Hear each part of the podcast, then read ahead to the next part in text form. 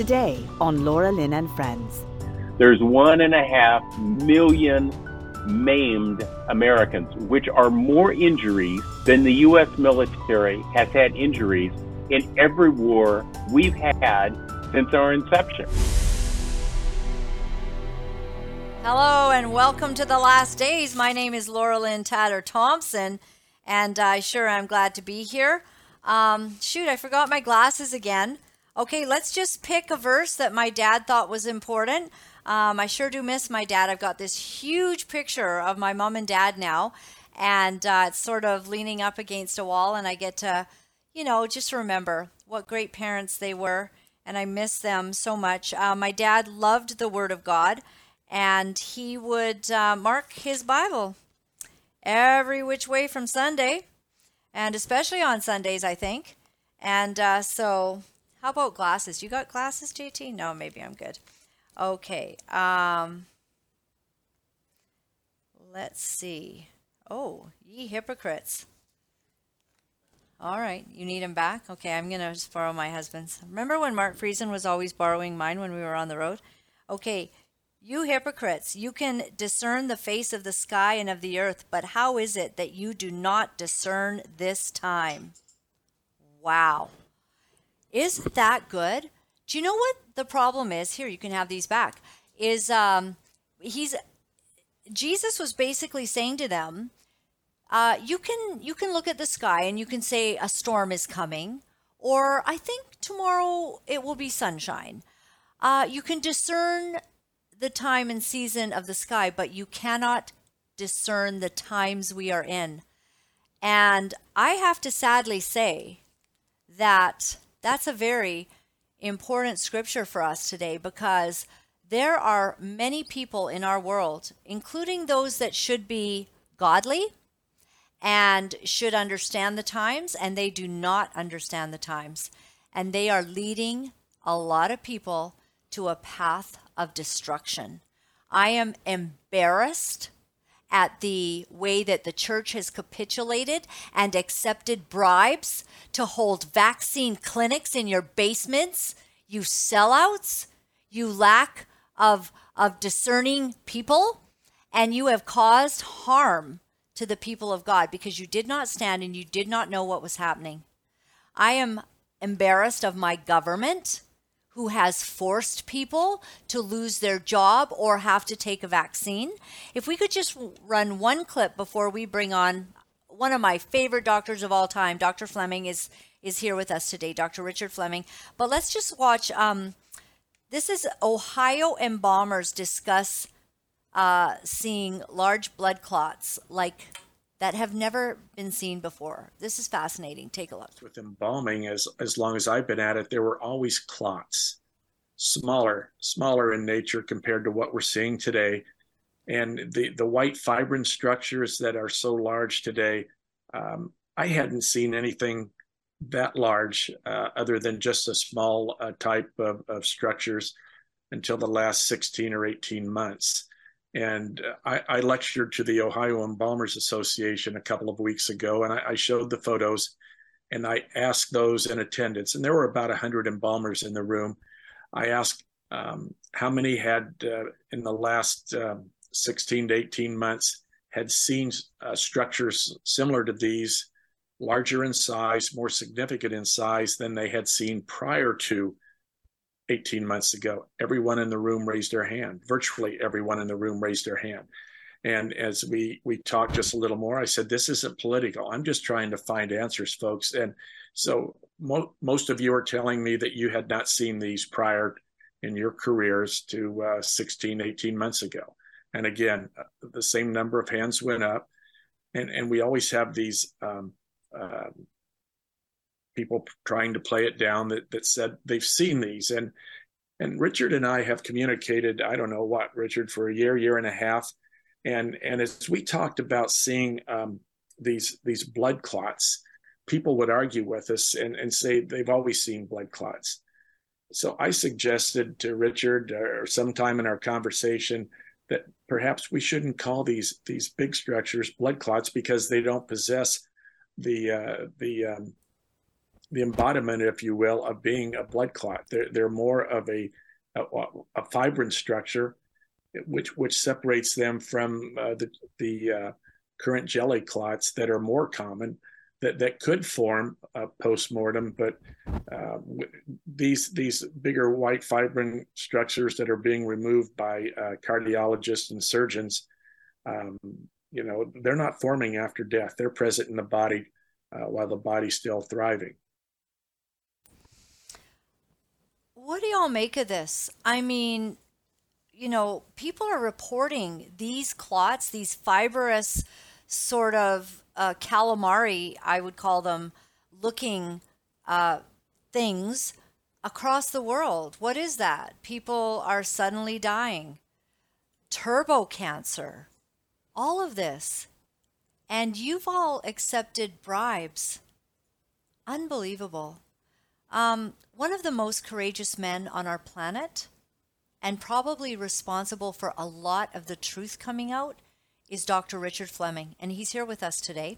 I'll let you know that in 1994, Dr. Fleming presented to the American Heart Association his theory that cardiovascular disease was due to inflammation. What was theory in 1994 has become a well-known fact for decades and was highlighted in 2004 with a feature on ABC's 2020 News with a patent 9566037 that was issued to Dr. Fleming on February 14, 2017. And Dr. Fleming has had years and years of experience understanding our bodies, our hearts, and he certainly understands the crisis that we are now facing. Welcome to the show, Dr. Fleming. Thank you very much for being with us today. My pleasure to be here. Thank you for the invitation. So, you began with a very good segment, yes, with the fibrin clots. That is exactly what the 1994 theory discussed, because at that time when we were just talking about cholesterol and fats, I was pointing out that viruses and bacteria and a number of other factors cause an inflammation and blood clotting or inflammatory thrombotic response.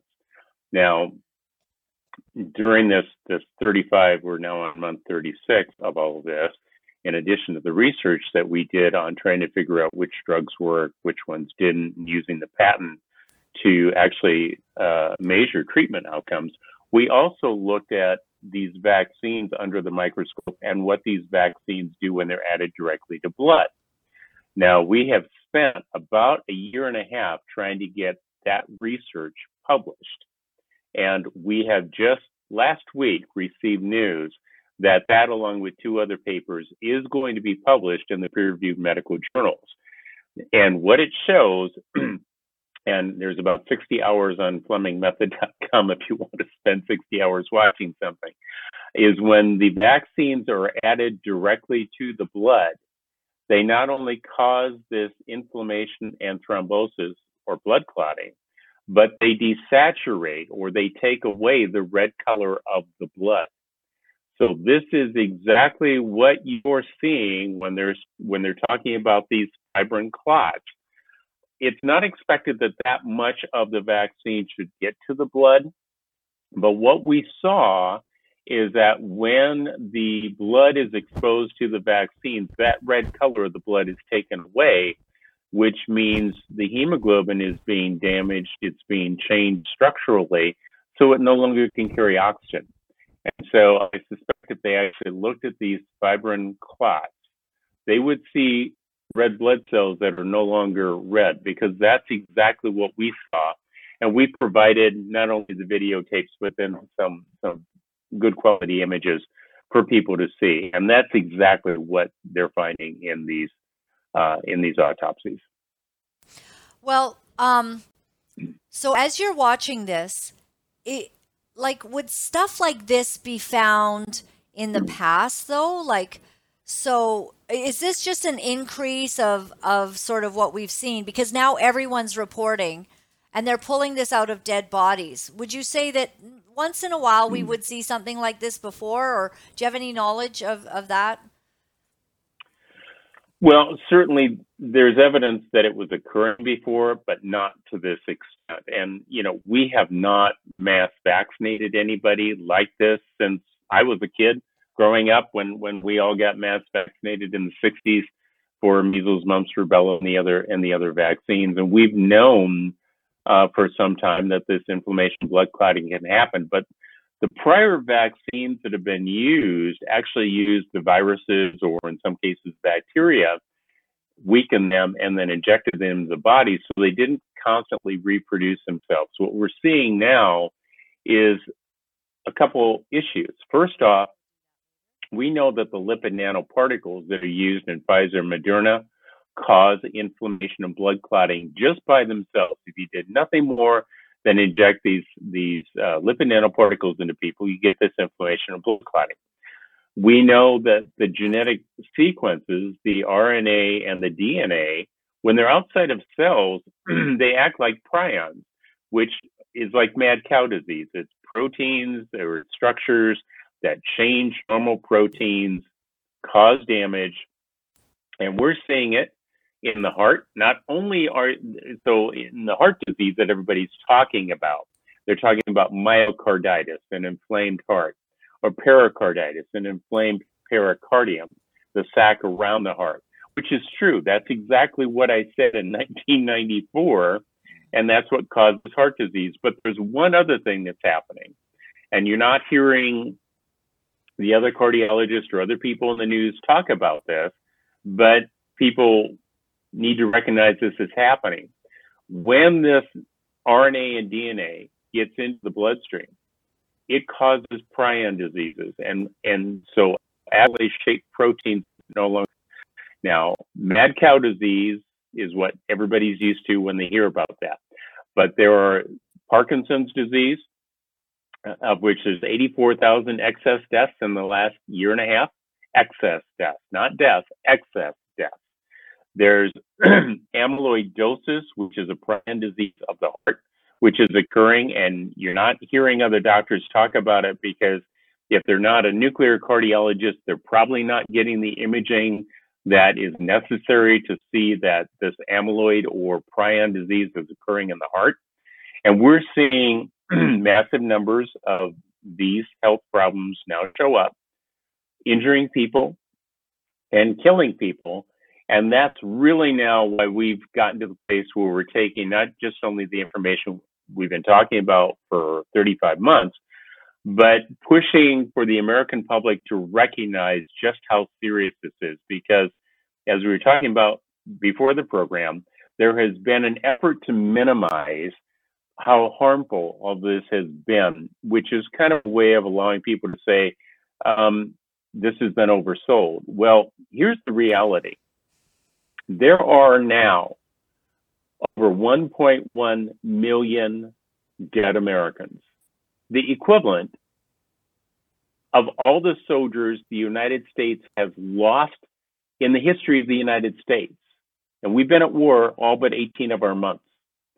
We have seen harm in people, adverse events. We don't need to go ask whether VAERS needs one or two zeros added behind it. If you take the numbers at face value, there's 1.5 million maimed Americans, which are more injuries than the U.S. military has had injuries in every war we've had since our inception. There are 32,000 accepted vaccine deaths, which are more deaths than have occurred in every war the United States has fought, with the exception of our five bloodiest. COVID, on its worst week, killed 32,000 people. Again, more deaths than we have lost soldiers in every war we've ever fought except our five bloodiest. And we lose more people every week from COVID disease caused by the inflammation and blood clotting than we lost at Pearl Harbor or Twin Towers. So we should not be minimizing these numbers. We need to recognize that we're on war footing. When President Trump in January of 2020 made his declarations to activate the emergency use authorization documents and take action in the United States, he essentially put us on war footing. and under 18 U.S.C. Section 175,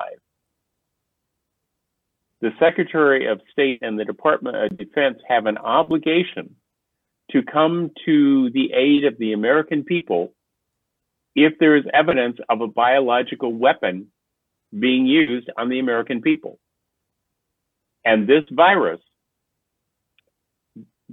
says, SARS severe acute respiratory syndrome coronavirus 2 is not, by all appearance, a single virus. The PCR data matches three different viruses, at least, that we've looked at, that were paid for by the Department of Defense, NIAID, NIH, and a number of other government agencies. They paid that money to Ralph Baric at the University of North Carolina, Peter Daszak at EcoHealth, Xizeng Li at the Wuhan Institute of Virology, paid them, and they published the research showing they made these three viruses that match, according to the PCR data, what's called SARS-CoV-2. So there is no doubt about the fact that we have paid for the development and now dissemination of at least three biological viral weapons. And we have made genetic code sequences in the vaccines. And I mentioned this to somebody the other day, and I know this is kind of getting out there as a term. I have called these drug vaccine biologics because that's what they are. I do not call them the jab because, I'm sorry, I get it, you're being jabbed. But as a scientist and physician, I won't use that term. But what we should be using is the term, a very specific one, genetic vaccines, because the function of these vaccines is to have the genetic sequence inserted into people. And there is no reason to think that when you get an injection, that these genetic vaccines will stay at the site of injection. That's silly. They're not being injected directly into cells, they're being injected into tissue, which gets drained out, which gets to your blood, which causes desaturation of the blood. It allows your immune system to respond, and it causes blood clots to occur, inflammation and thrombosis, inflammothrombotic response.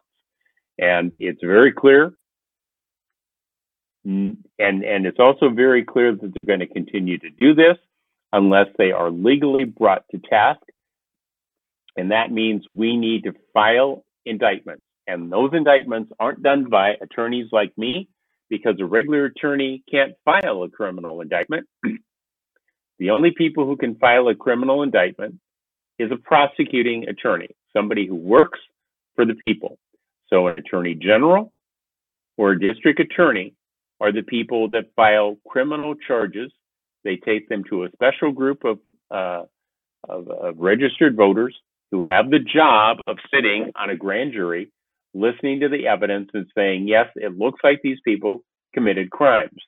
Now, in the last 35 months, I and a few other people have collected the solid data, and our names are on it. So my name, Dr. Kevin McCarran, one of the world's premier neurobiologists in the world, he's in Japan, Charles Rixey, who's a former U.S. military instructor for weapons of mass destruction, Joanna Deinert in Germany, who is a physician who's been dealing with this in Germany, and Andrew Huff, he used to work at EcoHealth, who wrote the grants.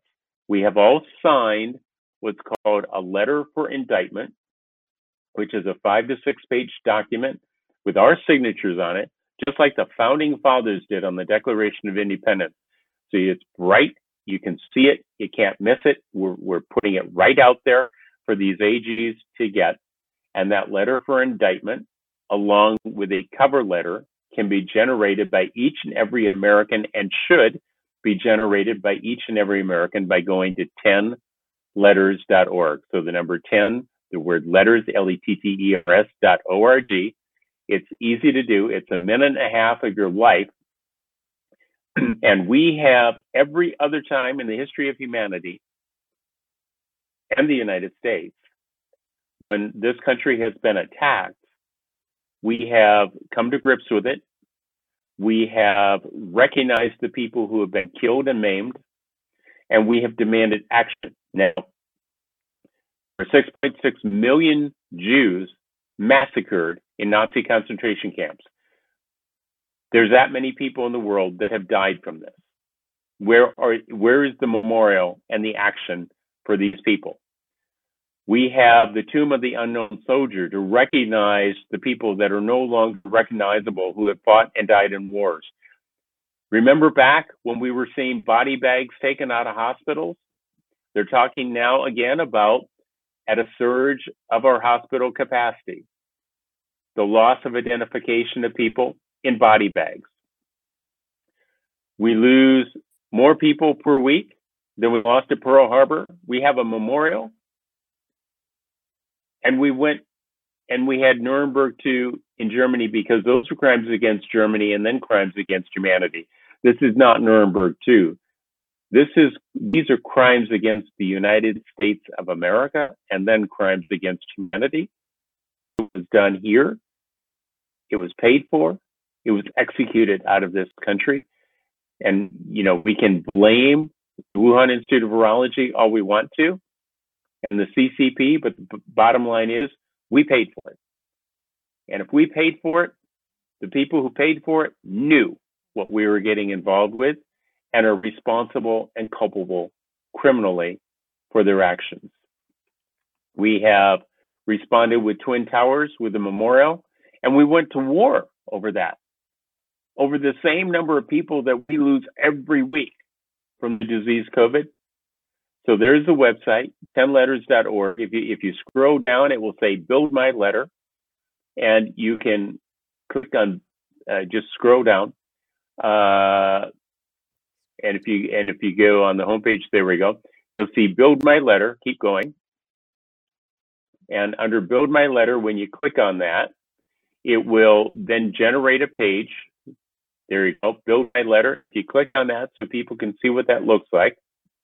It's a very simple process. You simply go on there and you will put in your name, your address, your state, your zip code, and it will generate a cover letter for you to both your attorney general, there we go, and to your governor. And once you fill in that information, then you can say, you know, build my letter, and then you save it and you download it. It'll download on your computer. And then once you've done that, you go right next to it where it says indictment letter at the very top, right next to get started. And when you click on that document right there, you'll see this document that I was talking about where all of us have signed it.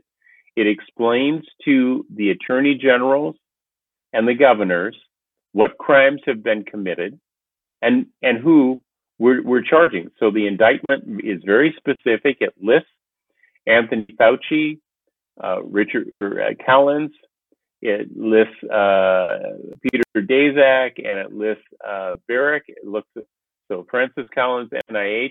That's you know Fauci's boss, and Gates and Bill and Melinda Gates Foundation. On the next page, it states that anybody else that is found to be culpable, criminally responsible for this gain of function will also be held accountable on these indictments. The next things are the international violations that have occurred, so federal, but you could see that the state crimes are murder, attempted murder, manslaughter, reckless manslaughter, assault, battery, false imprisonment, coercion, you name it. And on this page, there's three things that are listed.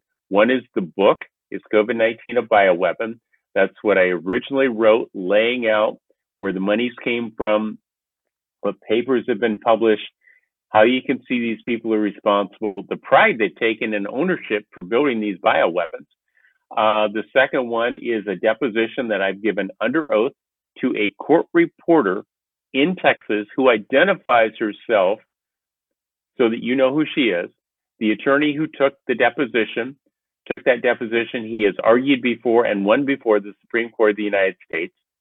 And then an affidavit where I've laid out much of what occurred originally that shows the crimes. And then we have all signed this. And that document should be printed up. It's about 5 or 6 pages long and sent in with the cover letter to both your attorney general and your governor. Now, we are approaching 3,000 letters that have been sent in, and they're going to the attorney generals and the governors in all 50 states. The goal here is to either, so you see my signature, I wanted it to be like John Hancock's.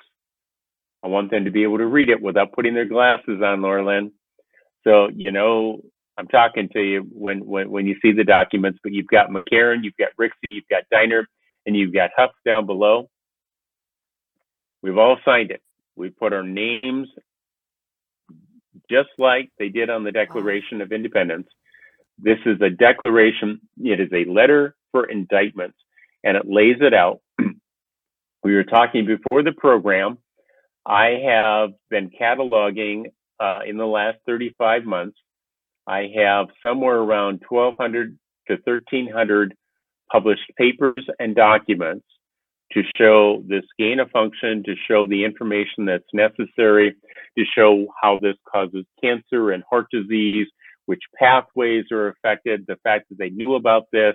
I even provide background information in these documents. So you can go back to the beginning of the 1900s and understand what they were talking about when they actually talked about herd immunity.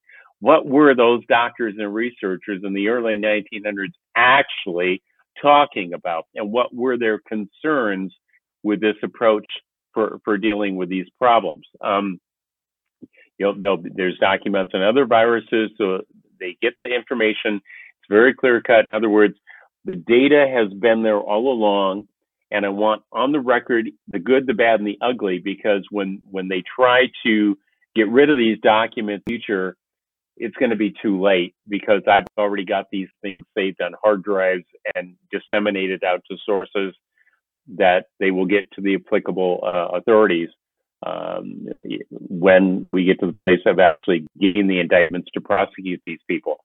I want it to be very clear that the data is, I mean, again, some 1,300 plus documents that we've got that lay out in great detail by a number of researchers. Some are mine, a lot from other people, obviously, over the course of 100 plus years. They knew what was going on. I know what's going on. Somebody asked me the other day if I could do a research study now, what to answer a question that I have, what would it be? And I said, I frankly, at this point, don't have any questions left. Wow. I don't. Yeah. The data is, it's right in your face. Right. And it all takes us back to that inflammothrombotic response theory I presented first at American Heart in 94. So it was presented then, it was presented again in 95, it was published in a cardiology textbook in 99. We did the bacterial studies from 2001 to 2003. And then, as you mentioned, the last time major mainstream media had me on was in 2004 on 2020. And then they came after me with full vengeance, and that's history. And you can read about that on my website if you love to watch people. I mean, it's all laid out there. So this is not my first go round with Big Pharma or the government. I made it very clear up front that I was going to be meticulous. I wasn't going to listen to misinformation from either side. I understand how emotionally excited people get. But as a scientist and as a scientist physician / attorney, I'm very particular about the information that I will look at and put forward, because it has to bear weight in the end, and it has to be successful. And there's a lot of action going on right now with misinformation and lawsuits that I wish people wouldn't be filing. I understand that people are anxious and they want to do something, and but by the same token, we do not want to get these judges so gun shy that when they hear something, they go, "Oh, I don't want to hear about that anymore. I already had to deal with that once." We want the courts to be unbiased for a change, and we want the general public that will serve on these juries and serve on these grand juries to be able to look at the facts and know without hesitation that what's being said to them is not an opinion. It's not based upon political ideas or anything else. This has nothing to do but with me. I mean, this is not about me. I'd rather be doing any of a number of things in my life right now than dealing with this, but this is, I guess, what I'm supposed to be doing. So this is what I'm doing. And this is completing my 54th year of research. Next month we begin year 55, I guess. It doesn't look like it's going away, but yeah. So it is, I mean, the reality is I was blessed to have the education that I have, to be given opportunities. And my perspective is not, what can you do for me? My perspective is, what can I do? My original doctorate was thanks to JFK. And I remember, as I'm sure everybody said, ask not what your country can do, but ask what you can do for your country.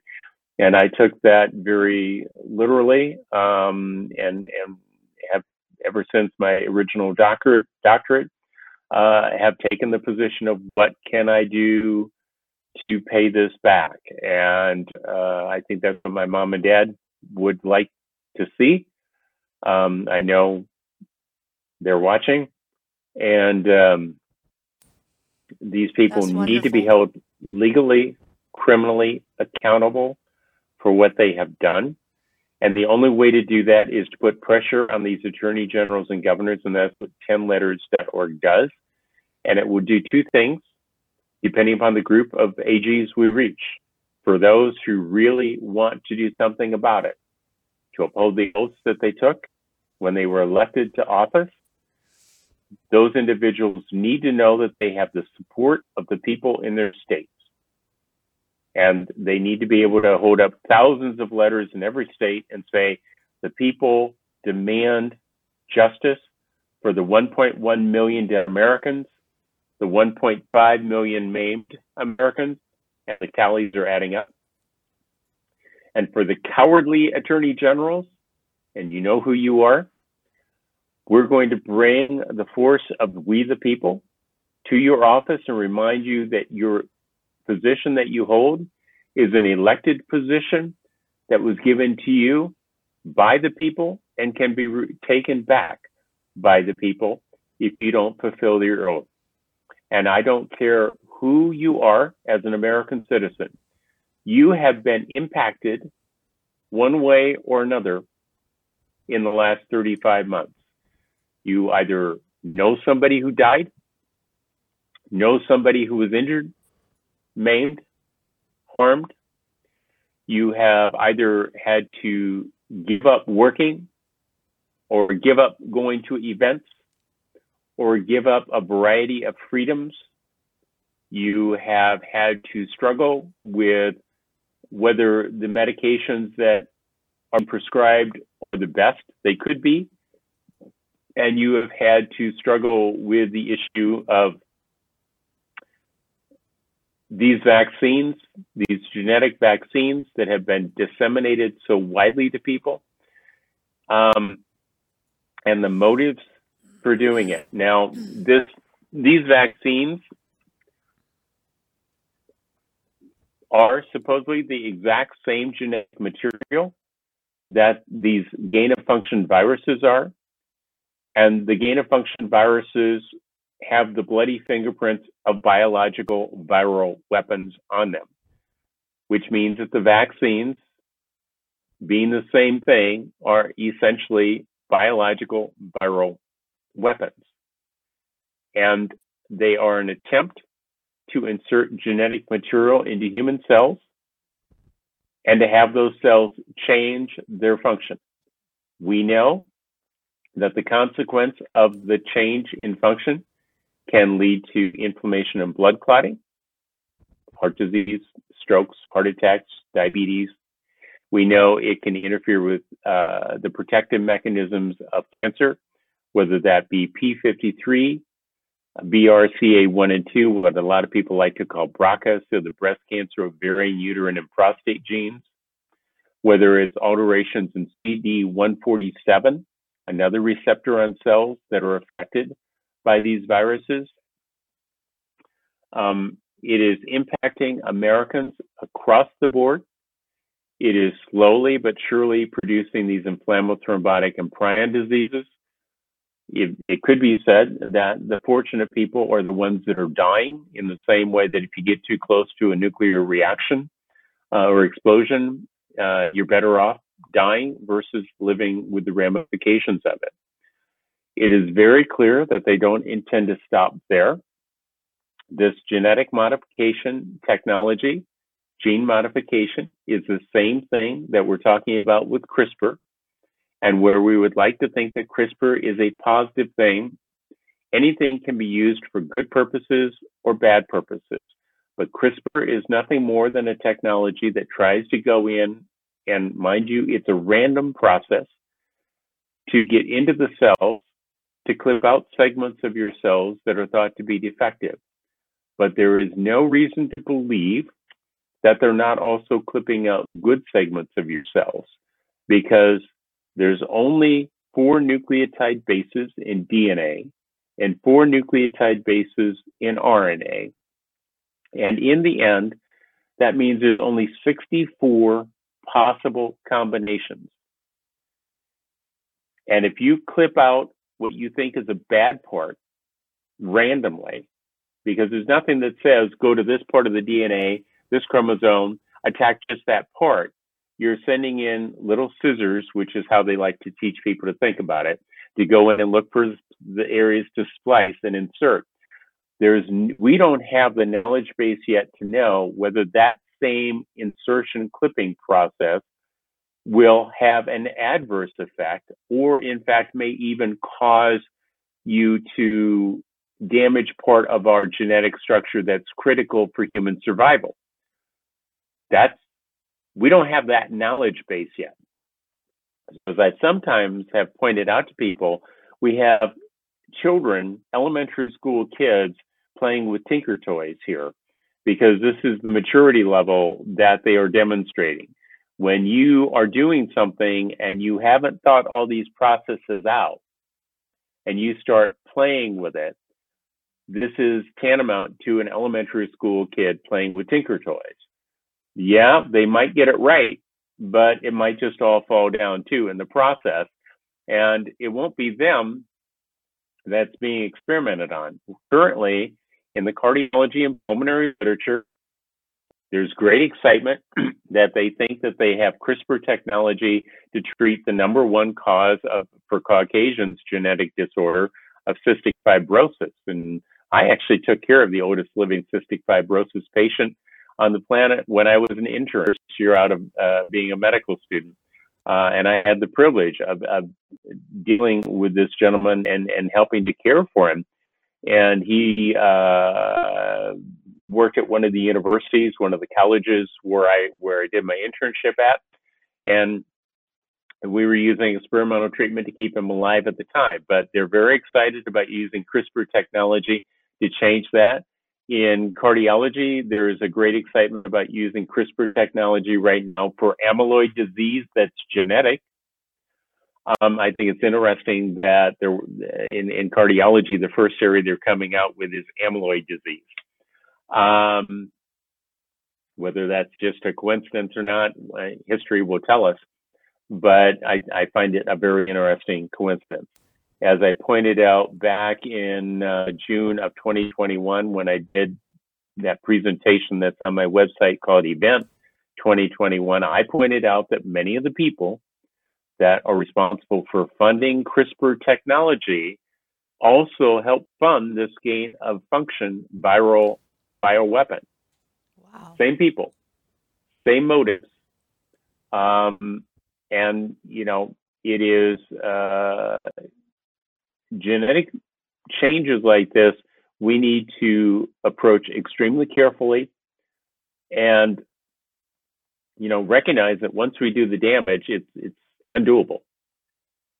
Now, that being said, I realize that a lot of people have been vaccinated, and we do have on FlemingMethod.com some what I consider experimental protocols based upon the research that we did for the infection, SARS-CoV-2, and the disease, COVID-19. So once the inflammation, blood clotting becomes severe enough, it becomes the disease, coronavirus disease, 19.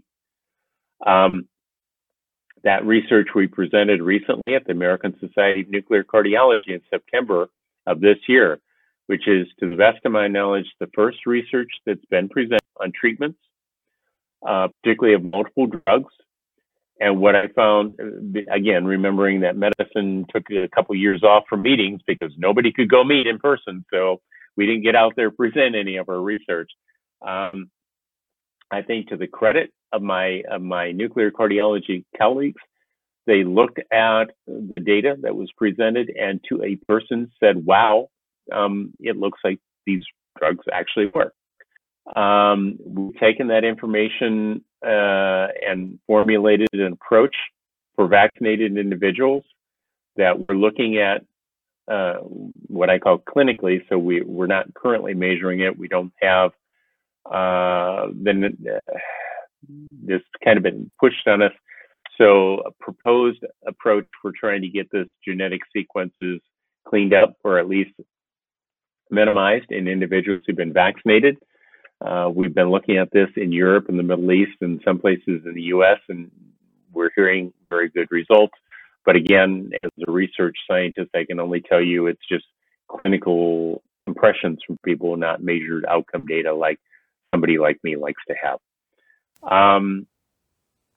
And I won't, and you know, and again, as I told somebody the other day, I don't know whether it's our treatments or these people just would have gotten better anyway, right? Because if I can't measure it, I won't give myself any more leeway than I'll give anybody else. If I can't measure it and prove that it's the consequence of what we're proposing, then I can't tell you that it's what I'm proposing. You know, maybe they were going to heal on their own. Maybe those rashes were going to go away. Maybe that neurologic damage was going to go away on its own. I don't know. I can, again, I won't give myself any more liberties than I'll give anybody else. So would this be found on a website, your website?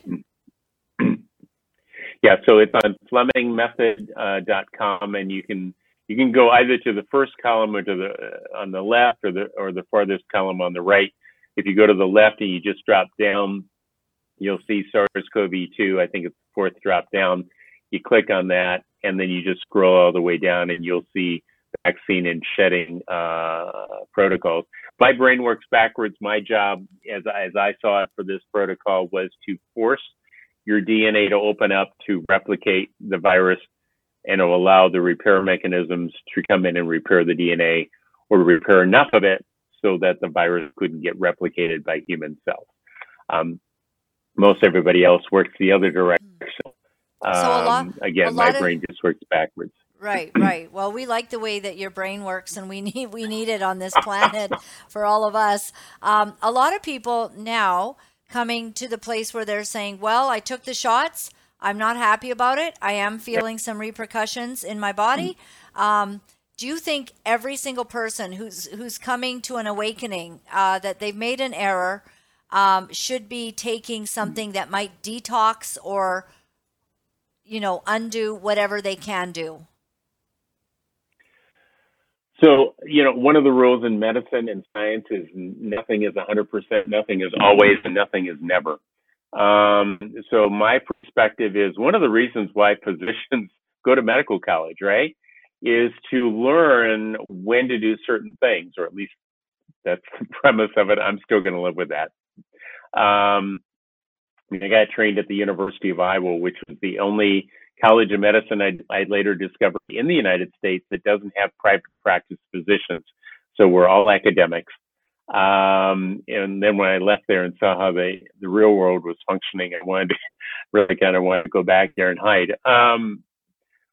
But the perspective is your physician should, in conjunction with you, take a look at what's going on to see what's happening to you, what problems you're having, And then this is informed consent, right?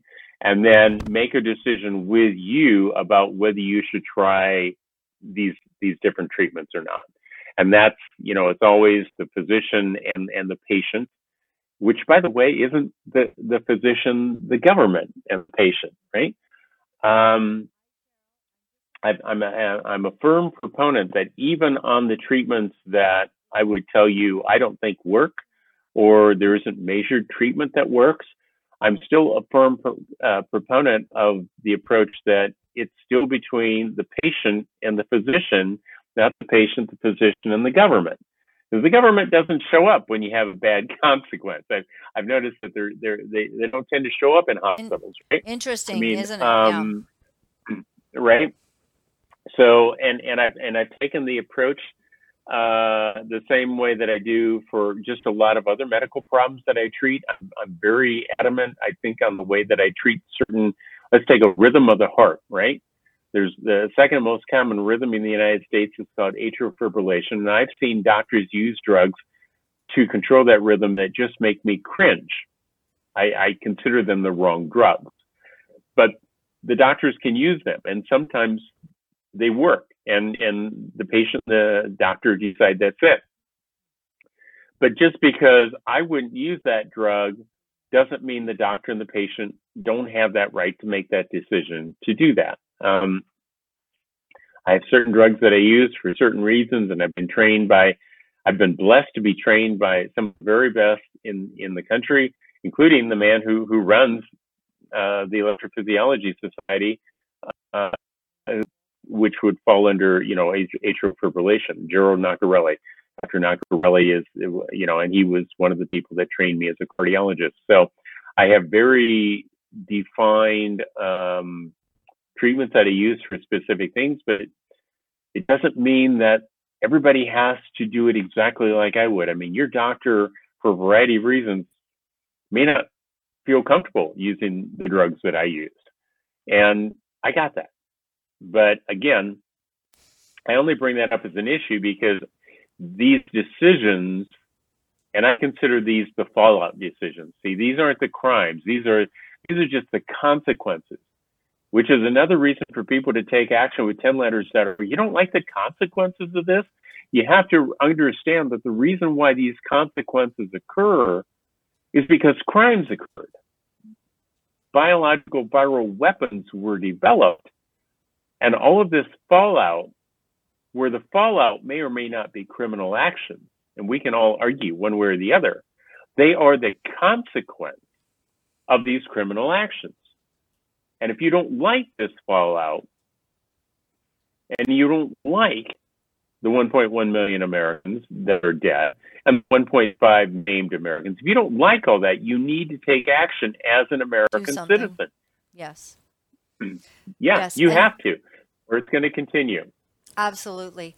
You know, I'd like to ask you one sort of final question, and that is that in all of your years, a lot of experience in medicine and all of that, would you have been able to predict we would be at a day like this? Like, did you see it coming, that evil would persist to the point where we've created harmful viruses, and then we've created harmful supposed antidotes to it, which is all harming humanity? Did you see this coming to the degree that we're experiencing?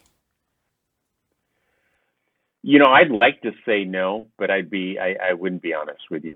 I mean, the reality is, you know, again, this is completing my 54th year of research, and I buried some of my original research because I could see what they would do with it. I have been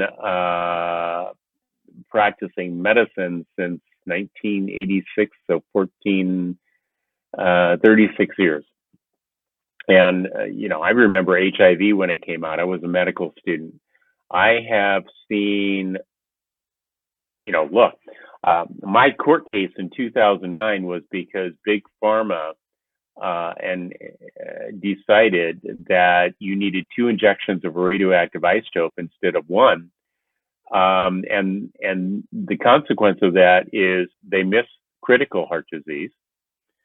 They over-radiate people.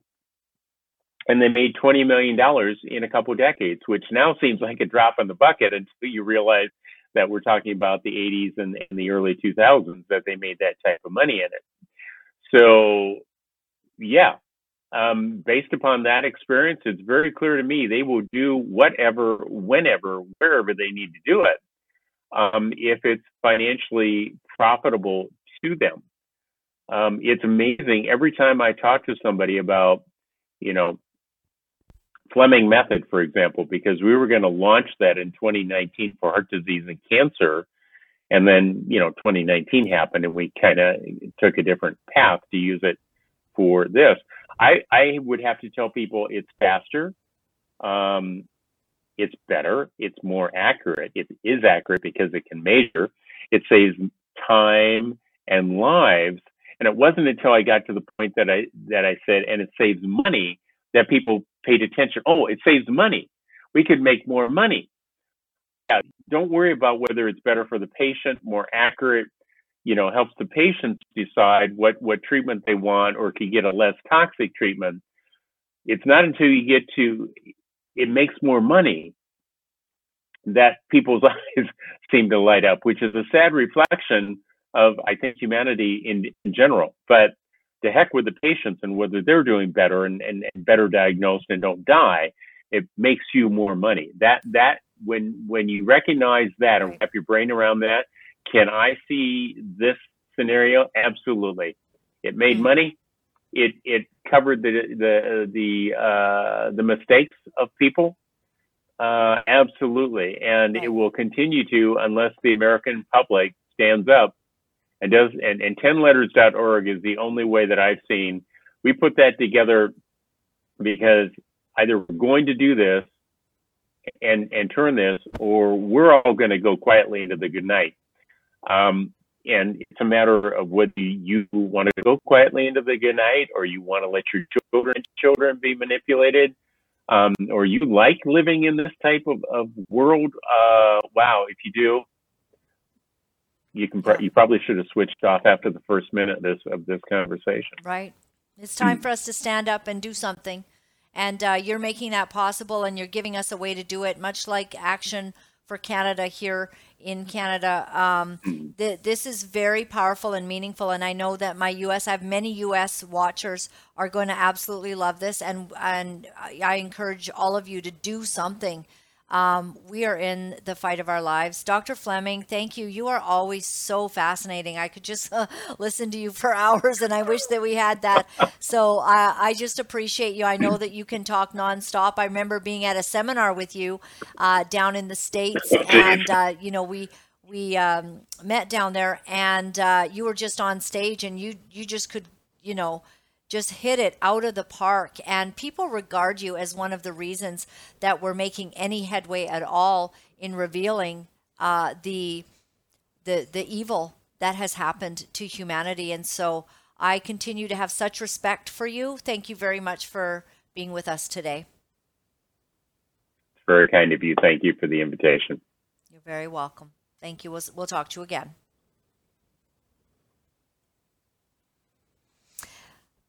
I absolutely think that is what we all have to do, is do something. And writing letters, getting involved locally in your communities, writing to, you know, our premiers and those that would dare to listen. I think in some ways Canada's even more sold out than the United States. I do not know what to make of our premiers. I'm grateful that we are seeing some action going on in Alberta. That's very good. Let's continue to see that and hope that there's some real teeth behind all that's happening there. We'd like to see that. Many of you know that we talk about finances sometimes on here, and we've got a guy that we trust with gold and silver. He knows what's happening with crypto as well. He's always got sort of the beat on the financial destruction of our world. And so with that, Steve Merrill, we just want to welcome you to the show. Thanks for being here today. And it's kind of gloomy out there. You know, we're not seeing, other than gas is a little bit cheaper, but my Cremo is still super expensive. in the Super Bowl. So I'm not very happy about that. That's how I judge if things are okay or not, is how expensive the Cremo for my coffee is. And it's bad. It's really bad right now, Steve. So I appreciate you being here. You know a lot about what's going on with gold and silver and all of that. And even, I don't know if you can weigh in on some of the crazy stuff that's happened, you know, if it's up your alley with, is it FTX, JT? That FTX, you know, like, oh my goodness. I mean, if we go in the wrong direction, we can, people have lost everything, you know, putting banking on something. Yeah, FTX was another episode of a Ponzi scheme for sure, unregulated, based out of the Bahamas, sprang up into the crypto stratosphere quite quickly in 2020. No one had heard of it previously. They started issuing their own tokens, which represented sort of a stake in their company itself. And it was a token that was used to bridge the gap between crypto profits in one cryptocurrency, say like Bitcoin, and parking the position in the FTT token, it was called. This FTT token, it sounded like he or they, a couple of kids really, managed to create from thin air and swap them for other cryptocurrencies that were very liquid for cash.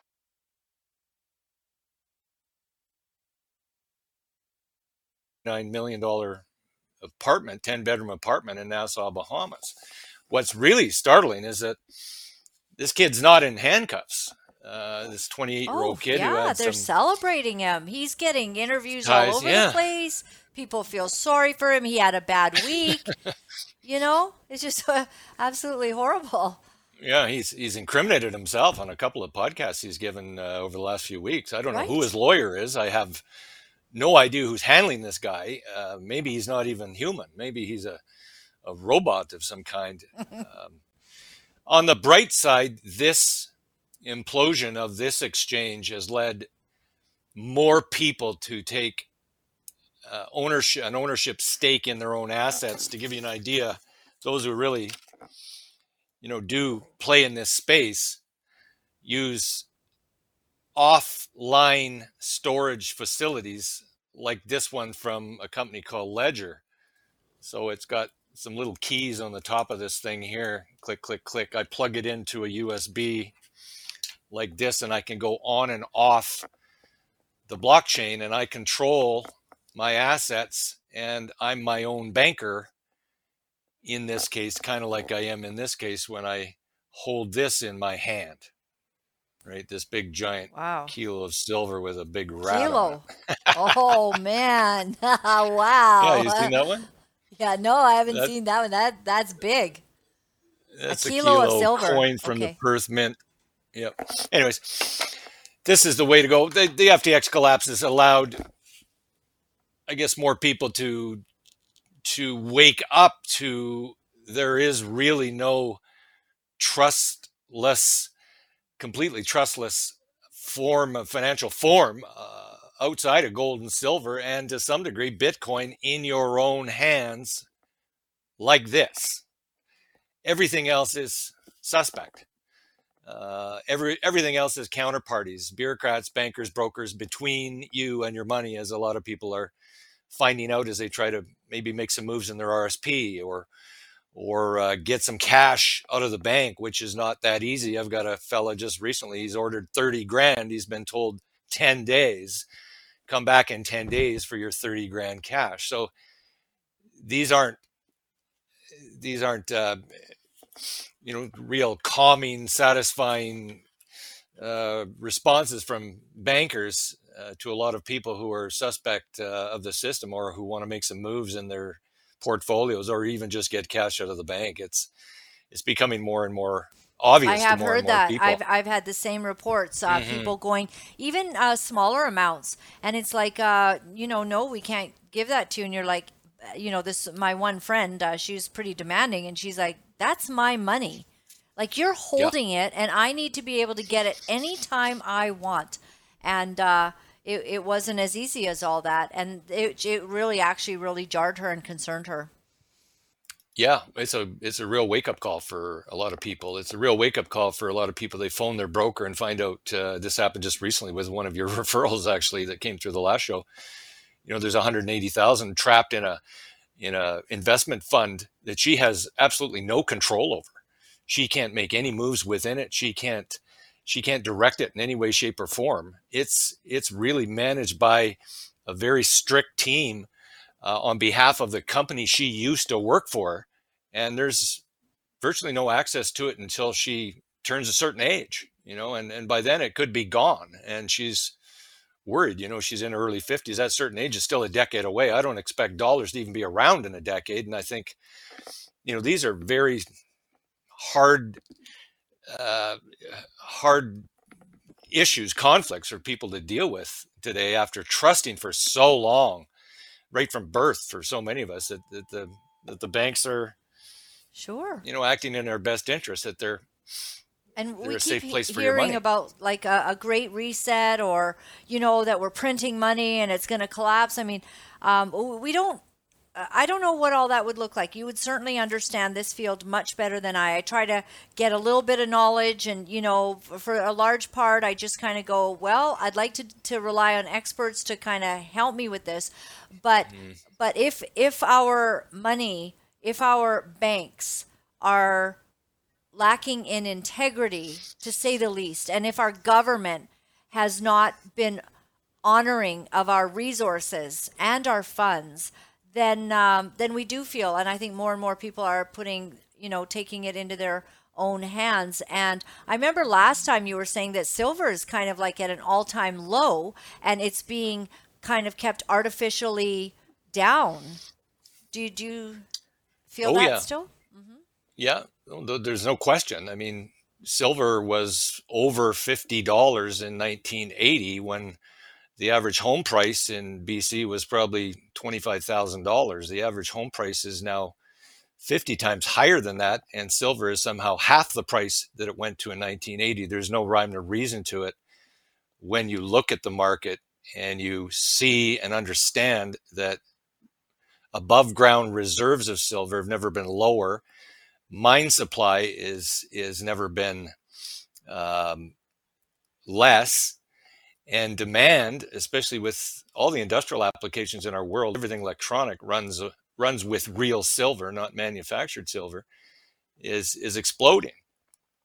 The bankers know that, I've used this analogy a couple of times, that a lot of us are like, you know, Maple Leaf fans. We get our jersey out for 3 days of the season when things get exciting, pull it on, and when the Leafs bow out of the playoffs after 2 games, then we throw that jersey back in the drawer. You know, if silver and gold were to be exciting, like a playoff run, you know, for a couple of months, and we had moves of $50, $100 daily moves in gold, or maybe $1 or $2 back-to-back days in silver, that everyone would start paying attention and people start chattering, and it might make the front page of the odd newspaper, who knows. And there'd be lineups outside the dealer's doors like my own, and there's not still, although business has been 6-fold, 7-fold busier than last year. It's still really only 1 in 100 people that can spell silver. The bankers are deathly afraid of 10 in 100 being able to spell silver and do something about it. It's not that easy to do something about it because most people's savings are trapped in RSPs and TFSAs and pension funds and other places where it's not easy to liquidate. And you've got layers of people in blue suits and white collars talking you out of it and bringing in an army of people to show you charts and show you all the reasons that gold and silver are risky. They don't pay dividends. They're barbarous relics. They'll do everything in their power to talk little old ladies out of liquidating their savings for this archaic, you know, barbarous relic of a metal that, you know, nobody seems to care about anymore. But nothing could be further from the truth. I mean, we still, you know, gold still really underpins the monetary system today. Without artificially low gold, we wouldn't have artificially low interest rates, and we wouldn't have crazy financial bubbles like we've been living with in the Western world, especially in real estate over the last couple decades, you know, where you are, where I am, you know, it's become unaffordable. I've got a client who was sitting here just 3 days ago on Thursday. He retired from a good job, a public job, school system in Kelowna area here. A $329,000 mortgage for the last few years at a 5-year fixed term, 3.25. It's gone up to 5.15. You've heard stories like this, I'm sure. The difference between 3.25 and 5.15 on a $329,000 mortgage is $300 a week. So all of a sudden, the two of them who did leave their jobs to beat the jab, if you will, near the end of their careers with public service here in Kelowna, one was Interior Health, one was school district, are now back working part-time because of a less than 2%, almost a 2% move on what is a relatively small mortgage for this town, $329,000. Artificial interest rates have been enabled by artificially pricing gold and other commodities, and the artificial pricing of the gold market is actually public record. It's been going on in the States since 1933, when they actually passed a law to do just that, manipulate the gold price, roughly about the same time that they tried to confiscate everyone's gold after the Great Depression and the collapse of the market back then, you know, Black Monday or Black Friday or whatever it was called. So it's historically cheap. And fortunately, last time we spoke, it was even cheaper. And you'll be happy to know we've had 62 referrals from your listeners since the last time we spoke. I was going through them. 41 of them are women. I don't know if that says more about me or you. How smart they are. That's what yeah, how smart women are, and how often it is. It seems like the woman in the household is actually making this more emotional decision, not a scientific decision. It, you know, on paper, it doesn't really make sense, but emotionally, it's a heartfelt decision to take a position in real gold or real silver coins and hold it yourself. And it's kind of funny that it's 2/3 women that have come through your show. That's funny. For sure. I think why, I mean, it is interesting, because I'll say to my husband, do you know, what do you think? You know, is it time to get more silver? But is it, I think maybe it's because we have a sense that there could be a moment, like you said, it's already gone up a little bit, but it seems to me that the day that something crashes somewhere might be the real flip for silver and gold, perhaps. And and the way you do it, like you order it and you get it in your hands, right? You ship it. Well, we facilitate the orders and ship it to you, so you can open a box and put it in your hands. Mm-hmm. Correct. In all kinds of different ways too. Like you could have those bigger things, or you can have little coins. This is a big bad boy that came in the other day. That's wow. That's 100 ounces of silver, you guys. That's hard to carry in your purse. It makes it sound like when you go to the store. But what do you go? Do you go with a little knife and, you know, chip? But, you know, some people have said to me that really feel that we're in dire straits. They've said, look at what the Bible says about silver and gold, like that, that bread could one day be like the price of gold. So imagine that if our money has somehow failed, there could be a whole barter system that begins happening, and you might need something that has value, so that you can get your chicken or whatever. I mean, it just seems hideous, but we're seeing what's happening. I went to get some cold and cough medicine, actually, for a friend of mine. Mm-hmm. They have none. They don't have any in the stores. Like something's, you know, children's Tylenol, children's pain reliever. Like our whole world has lost their way. Everything is very concerning at this time. And so I think we have to prepare, you know?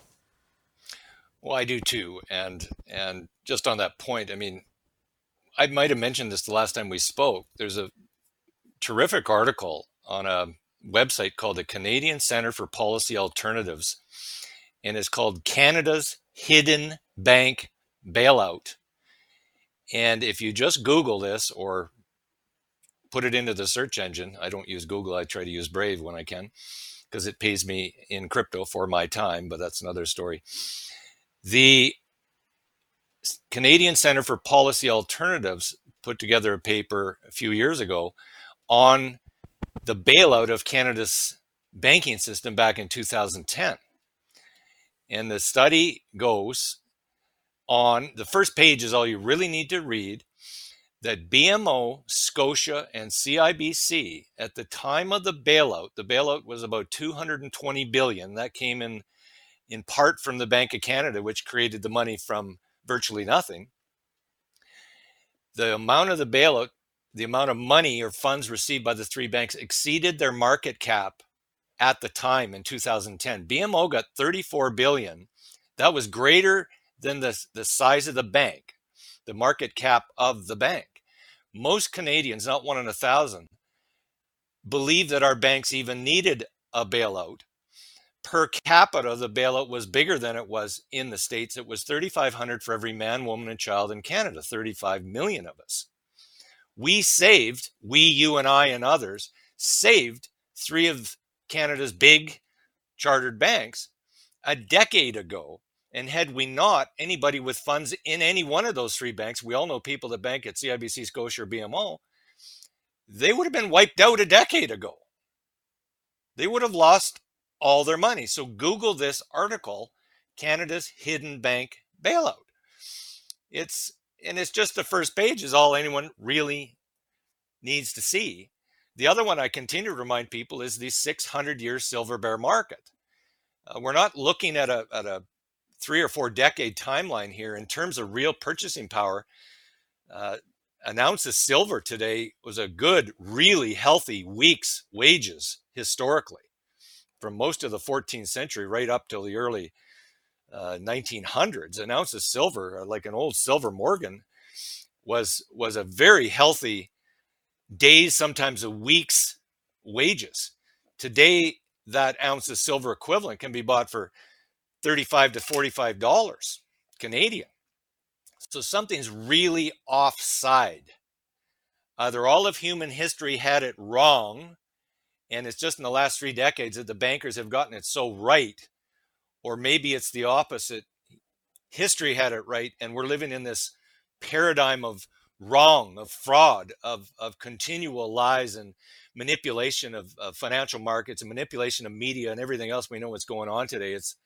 That's all enabled, in fact, all the socialism, all the fake news, all of the welfare and warfare is all financed by debt-based money or paper money or what a lot of us call fiat or fiat money, money that can be expanded, elastic money that can be expanded and printed really without any consequence except inflation, which is the hidden tax we all know about. But when we were using silver and coins, and I've met some seniors who do remember the 50s and 60s and how stable they were during a time when France and Belgium and England and Canada and the US were using silver money. A single income could pay for a home and a car and a 2-week holiday, and mom stayed at home and so on. And a lot of seniors even today don't realize what enabled the stability or the sense of community that a lot of them remember in the 50s and 60s. Well, it turned out after World War II, after the blowout then, all the Western nations got back onto a gold and silver standard, gold under the case of the Bretton Woods Agreement, silver in the case of coinage, and it lasted right through till the late 60s. Virtually every Western nation, and things were relatively calm. Yeah, there was Korea, and yeah, there was Vietnam in the case of the States, and some flare-ups here and there. Then Vietnam, and a lot of people believe that Nixon eventually severed all ties to gold and the US dollar because of Vietnam, because the gold was gone after printing so many dollars in the late 60s. And here we are living at the end of what a lot of us in this space believe is a the biggest financial bubble of all time.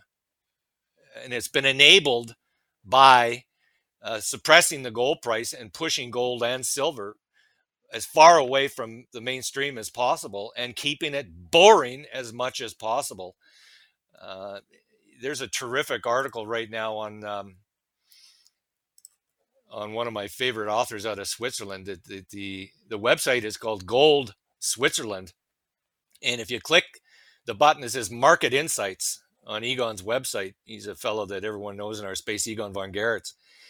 In the end, the dollar goes to zero and the U.S. defaults is the headline. And in the article, the disastrous borrowed prosperity with zero ability to repay the surging debt will lead to one of three consequences below. 1, the U.S. dollar goes to zero. 2, a U.S. default. And 3 is both of the above. And that's where I believe we're headed. How it happens is hard to pinpoint, but what we do know is that just in our lifetime, Laura Lynn, you know, our dollar or the U.S. dollar has lost 97%, between 95 and 90% of its purchasing power. That cream you bought when you were a little girl, when you started drinking coffee when you were 12, was 20 cents, and now it's $20. It's the same cream. We know that the end result of a fiat money system like we're living in now is disastrous. It ends in chaos. We've lost 95 to 97% of our purchasing power now, since the dollar was, say, anchored to gold in the case of the U.S. dollar. The last 4, between 1 and 5% happens very quickly. And Egon, in the article at Gold Switzerland, talks about it a little bit. The blow-off phase, the final meltdown phase, happens really quickly. What happens is you decide, for example, that, well, cream is going up 10% a month. I'm going to draw $1,000 out of the bank and buy all the cream I can today and freeze it because I don't want to pay 10% tomorrow or next month. And I can't live without cream, right? Or it could be honey, or it could be tires. Why not buy your tires now for next season? Because you know they're going to be 40% more. When this mentality starts to really permeate and people start to throw dollars at things they need, prices rise even more quickly. The price of real things rises exponentially fast, and it creates a snowball effect that is unstoppable. Don't let any bureaucrat ever tell you that inflation is going to be reined in. It's never happened ever in human history. Have they been able to control inflation or bring it back to acceptable levels, which we've been led to believe all our life is 2% or 3% or something ridiculous. It's never happened that inflation, after it gets out of control, ever is reined in and brought back in control. It's show me an example of that, and I'll buy that Brooklyn Bridge you've got for sale. It's not ever been the case. So the end game is horrible, and Egon's right in the article, and I've been having this very frank conversation with a lot of your listeners. You're playing Russian roulette with everything in the system, your savings, your RSP, your GICs, your bond accounts, your TFSA, everything has counterparty risk. And the banks, since they were bailed out a decade ago in Canada, have not paid any fines really, or gone to jail. None of these bankers have gone to jail. They were allowed to walk, just like our friend from FTX, and they're still walking, and they're still looking for victims, and they're still advertising on TV how great they are. And the fact of the matter is, since the bailout of Canada's system, the situation, their situation, even despite hearing last week record profits at TD, $3.5 billion or whatever, they're a horrible mess. They, by kicking the can, have made it worse. So the financial crisis of a decade ago, which they managed to bailout is not possible in this next go round. And the situation is 100 times worse because bad banks weren't allowed to fail. Bad businesses weren't allowed to go bust. So we gave them more rope to hang themselves, and they're going to hang themselves even worse. And unfortunately, a lot of people who bank with them are going to be hanging with them. And it's a terrible thing that, you know, you should have to go down with a banker, but a lot of people are, and a lot of people have just over the last decade in Venezuela, Argentina, Zimbabwe, Cyprus previously.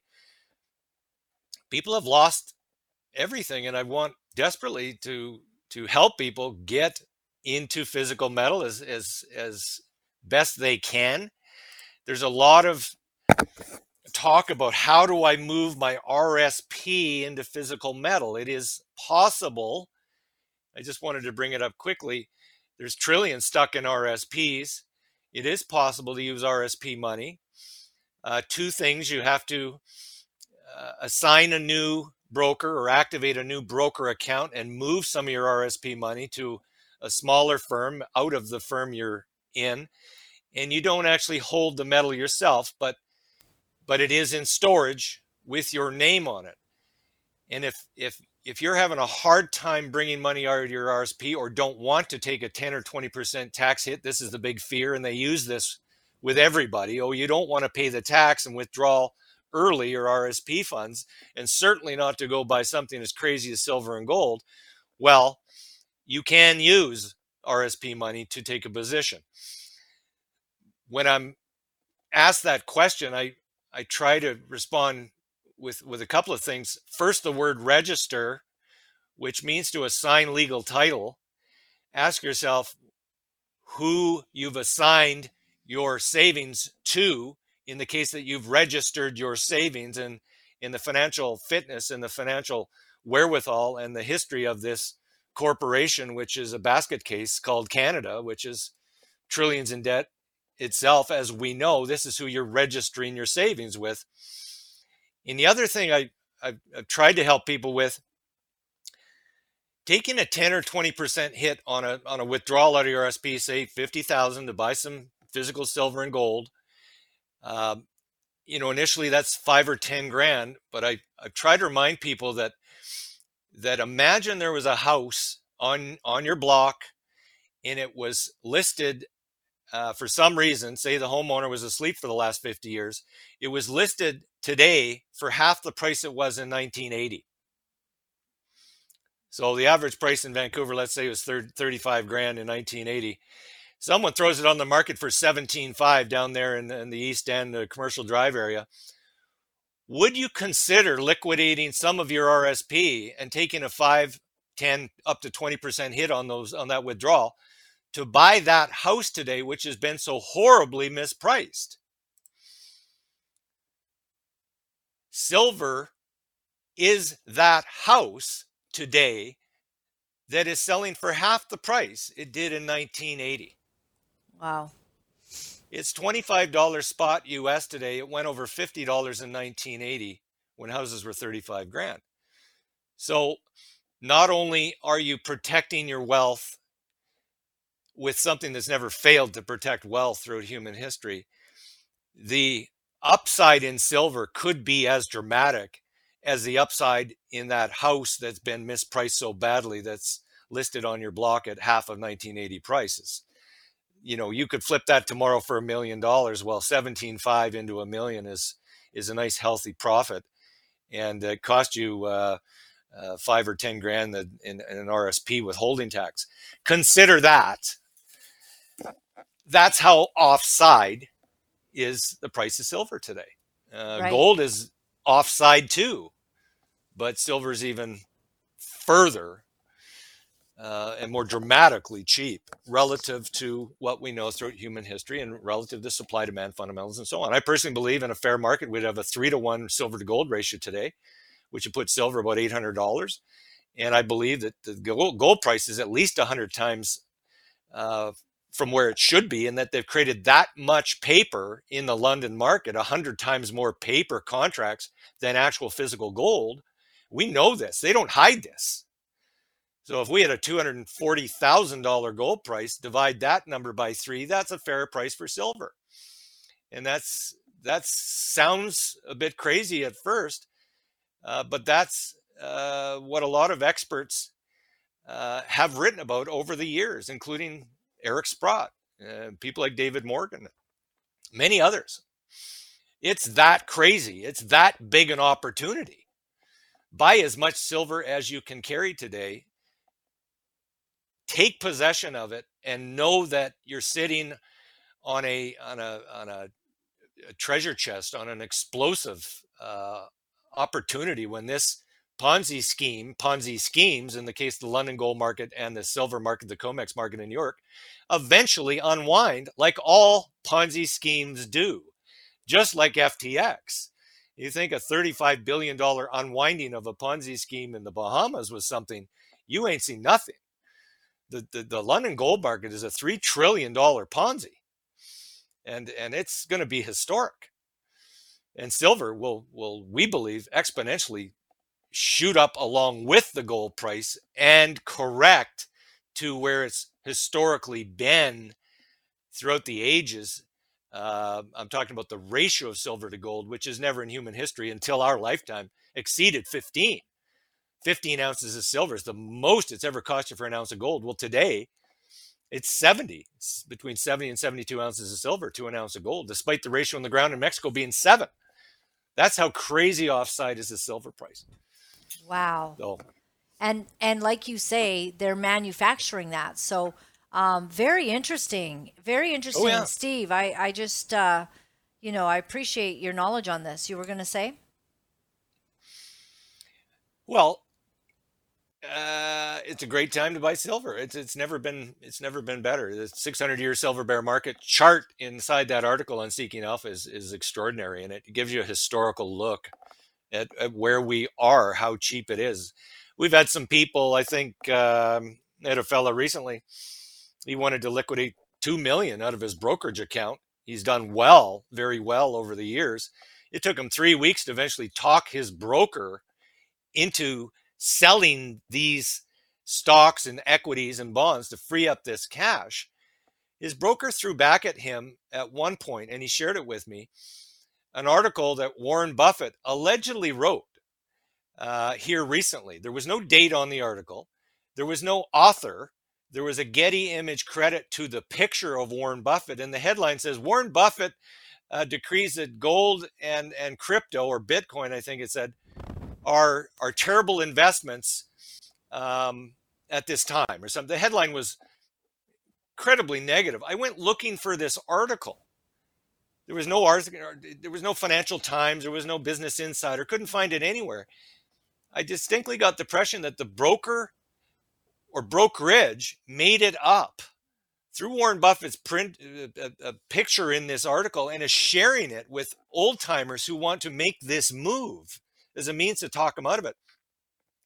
Fortunately, I know a little bit about Warren Buffett. I bounced him back an article from 1998 when Warren Buffett himself took a big position in physical silver, 130 million ounces, at the time 2% of Berkshire Hathaway. And I also bounced him back an article that Howard Buffett wrote, Warren Buffett's father, who was a congressman in Nebraska back in the 40s. And in the early 50s, he wrote an article called Human Freedom Rests Upon Gold Redeemable Money.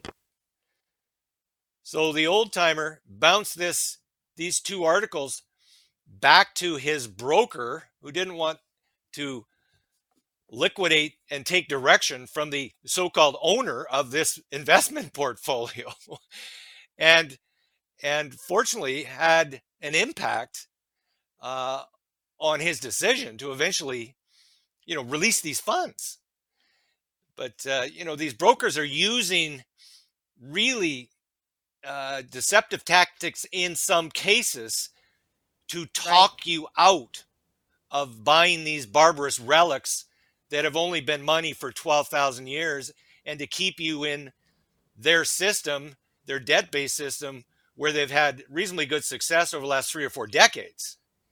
And Warren Buffett, it turns out, was a huge gold bug, kind of like Alan Greenspan was when Alan Greenspan took the oath as a Fed chairman in 1987. Ayn Rand, the girl who wrote Atlas Shrugged, was in the picture beside him with Ronald Reagan.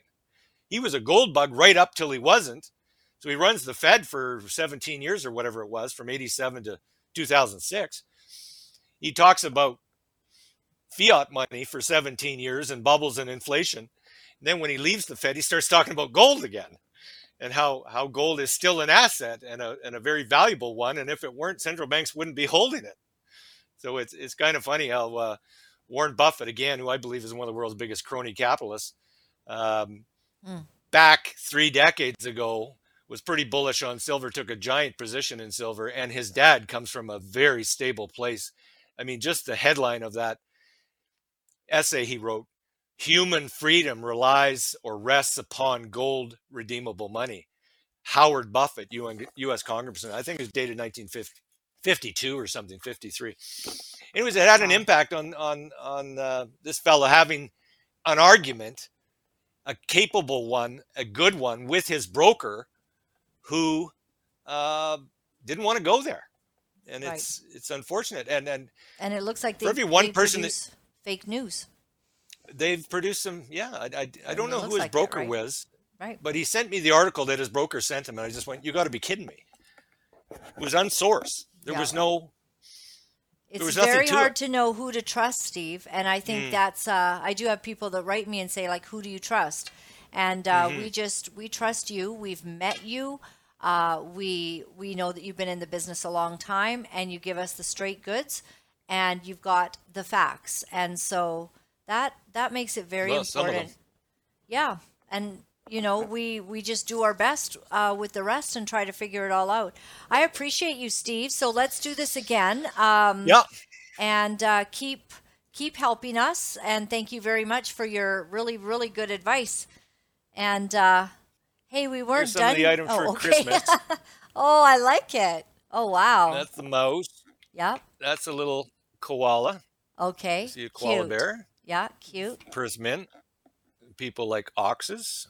You could buy it for the grandkids, and it, by the time they grow up, they tuck it away, right? Who knows what they'll have, what treasure. Yeah.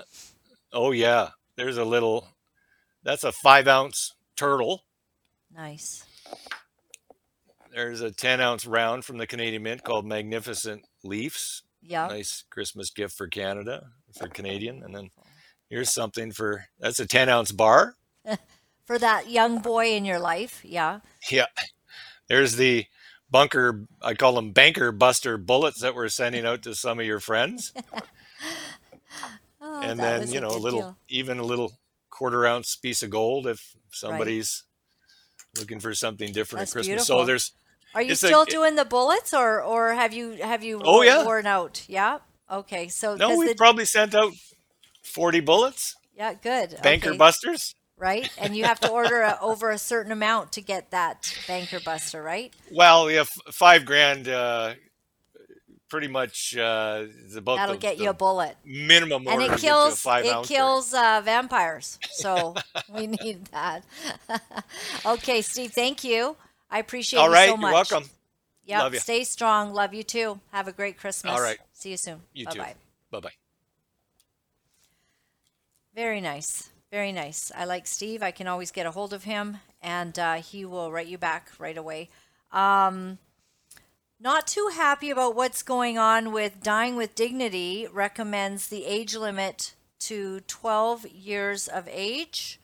DWDC acknowledges that Canadian society will likely expect a minimum age for mature minors in the legislation, even though the emphasis at common law is on capacity and maturity and not chronological age. For this reason, DWDC asked the Parliament amend the existing age requirement of 18 years of age to extend it to persons at least 12 years in age and capable of making decisions with respect to their health.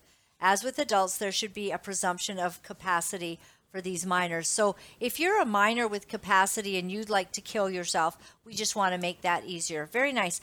Okay, well, we have a video here. Global News, of a Paralympian is offered assisted suicide instead of a stair lift. How thoughtful. For Christine Gauthier, the fight to get a wheelchair lift in her home has been an uphill battle. I have to crawl down the stairs on my butt with the wheelchair in front of me to be able to access my house. While pleading her case to a Veterans Affairs case manager over the phone in 2019, she was told something that would leave her feeling shocked. If things are so hard at this point and you just can't keep going on, and you know we can assist you with aid to die. And she's not the only one. Okay, so this is becoming more and more.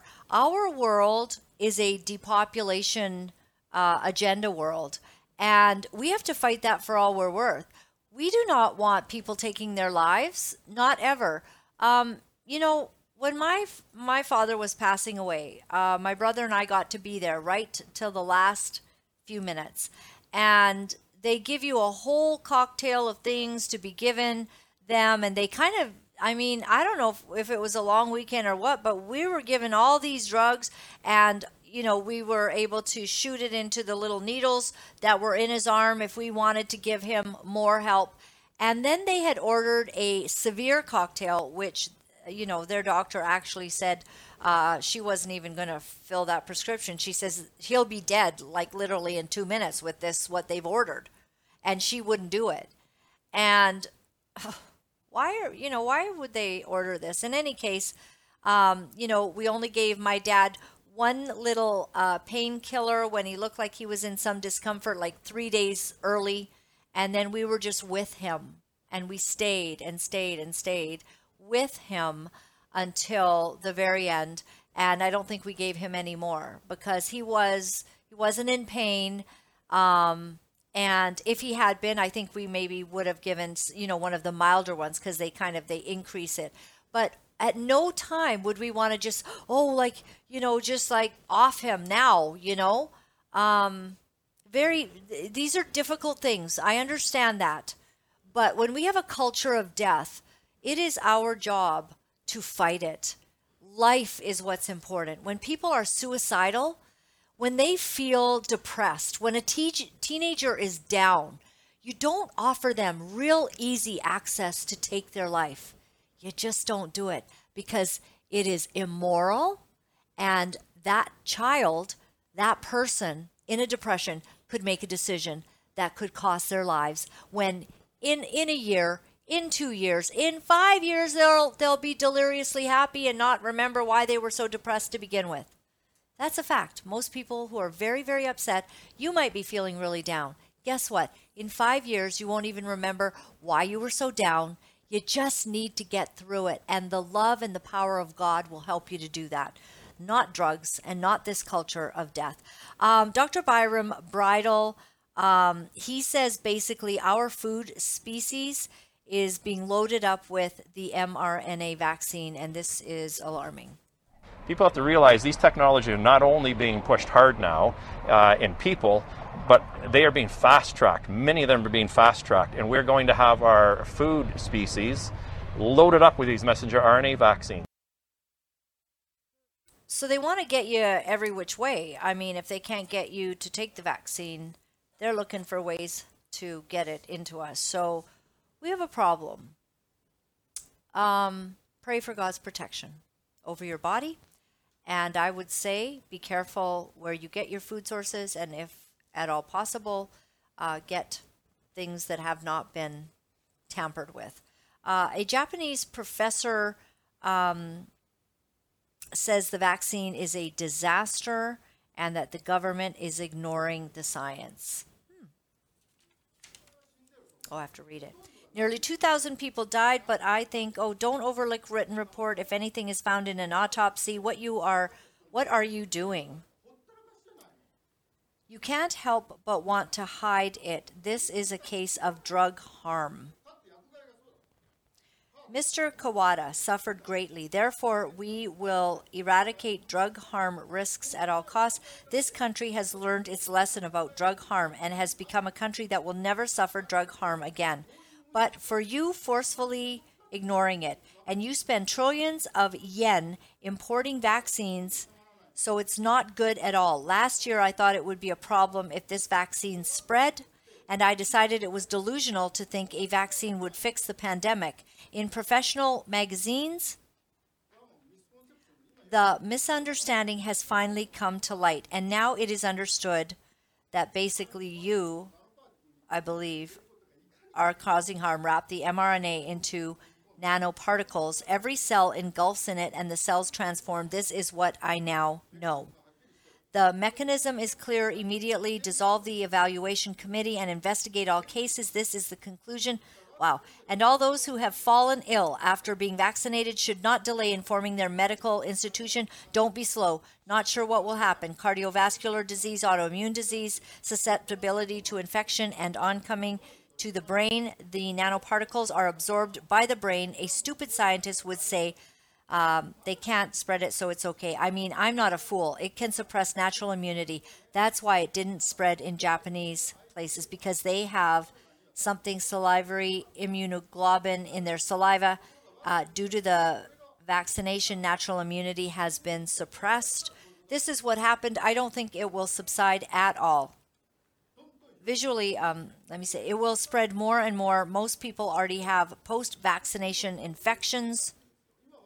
The people who have the disease right now are not the ones who haven't been vaccinated, but the ones who have been. The data presented by the Ministry of Health, Labor, and Welfare speak for themselves. I delivered them all. So for those of you who, the reason I'm reading it is because so that it goes out onto our podcast and they can't see. So this is a very irate Japanese doctor, I guess, basically saying, he's a professor, basically calling and crying foul on everything that has been going on with the vaccines. All right, as we come to a close soon, Dr. Scott Youngblood defends the science against the vaccine. Take a look. My name is Scott Youngblood. I'm a physician, and I'm here to defend science and patient autonomy. Next slide. The best way to look at any medical issue is with a randomized controlled trial. A well-performed RCT is more powerful than dozens of observational studies because it has a control group.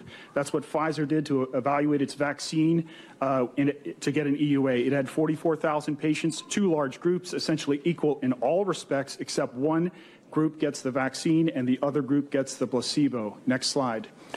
Everyone has heard that the study showed excellent vaccine efficacy with a lower rate of symptomatic infections over 6 months. Next slide. It was also great in preventing severe COVID cases. These patients are really sick. You have a high heart rate, respiratory failure, renal, hepatic, neurologic dysfunction, ICU admission, and death. There was only one case of this in the vaccine group and 30 cases in the placebo group. Next slide. But what hasn't been talked about is the increased adverse events for the vaccine. Total adverse events twice as high, related adverse events 4 times as high, severe adverse events twice as high. Essentially, those are hospitalizations, heart attacks, strokes, myopericarditis, Guillain-Barré, et cetera. All of these differences were highly statistically significant. Next slide.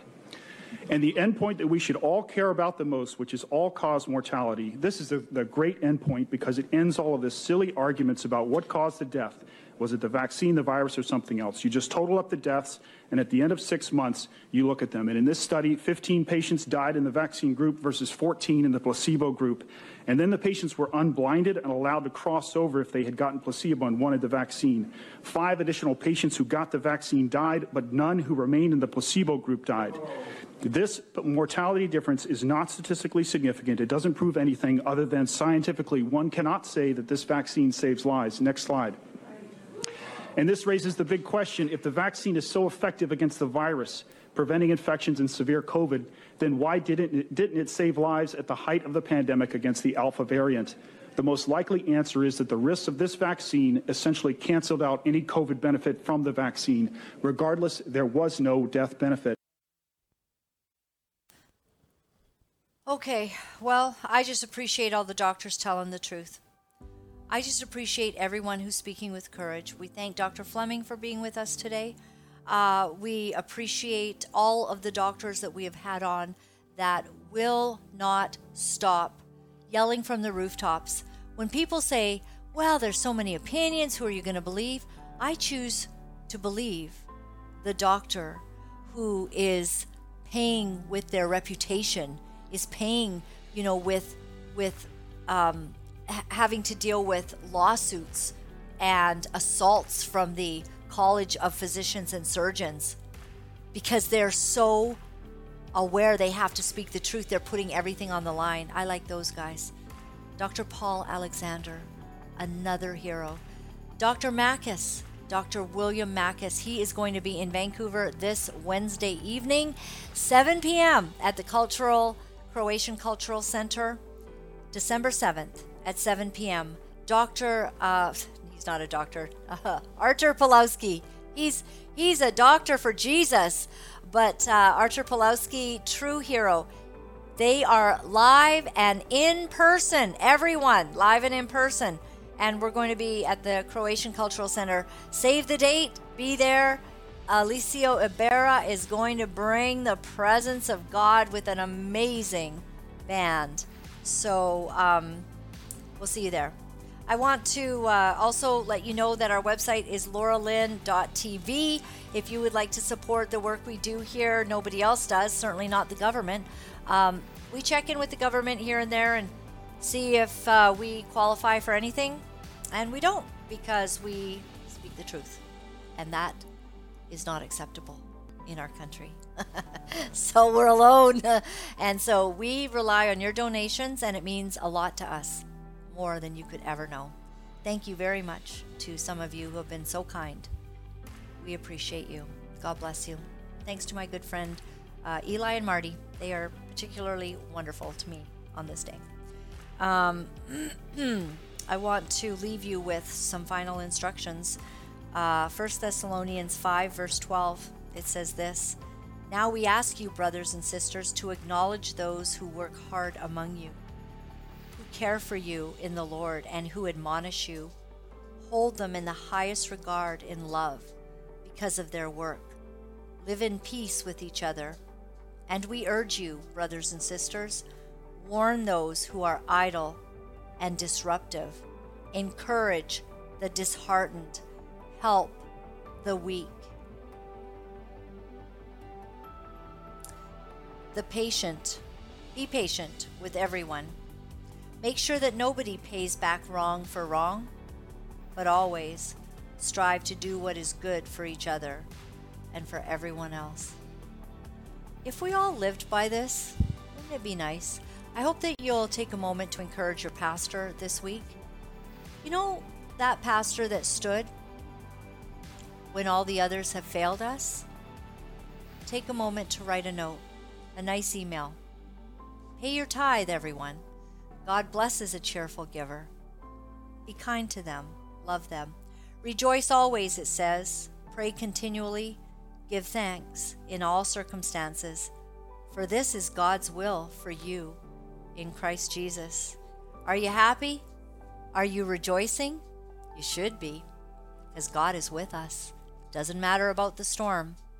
God's right here, right where we are. I've loved being here with you. Thank you for being here with me. God bless. You know, it's not easy to deliver the truth of what our sick world is doing. But for some of us, we feel that we have no choice. Because if we are silent about these abominable things, then we are letting evil go unchecked, and we cannot do that. For those of you wonderful people who are writing me and are sharing your encouragement, I am deeply grateful. Thank you for all the letters that you've been sending. Thank you for the donations and the support. I found out that in order to speak the truth, you have to become very, very strong. If you would go to my website at www.lauralynn.tv, you'll find all of the ways that you can contact me. Remember, my friends, all is well. All is well. Thanks for joining me.